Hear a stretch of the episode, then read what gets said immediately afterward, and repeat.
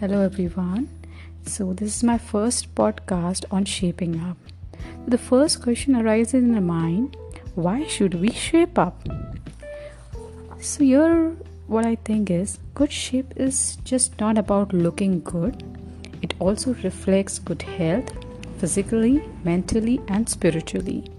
As both the ancient Greek and Ayurvedic practitioner discovered, these aspects are linked. Emotional strength takes a toll on the body just as much as physical injuries or pain do.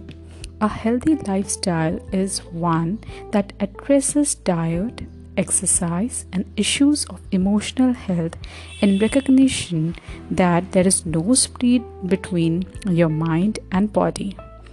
Physical exercise will help you to control your weight, improving the ratio of muscle to fat, and increasing your metabolic rate so that you burn calories faster. At the same time, it will bring about major benefits for your general health, including enhancing the efficiency of your cardiovascular system and building strength and mobility.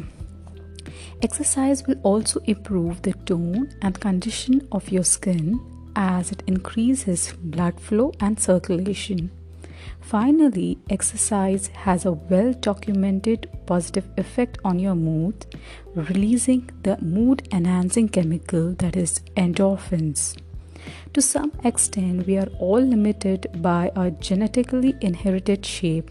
We are tall or short, large framed, large framed, or petted have a tendency to store fat or are thin according to our genetic inheritance and the environment in which we grew up.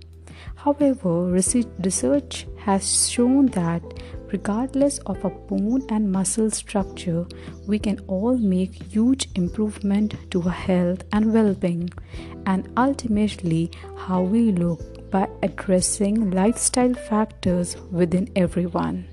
Thank you, everyone.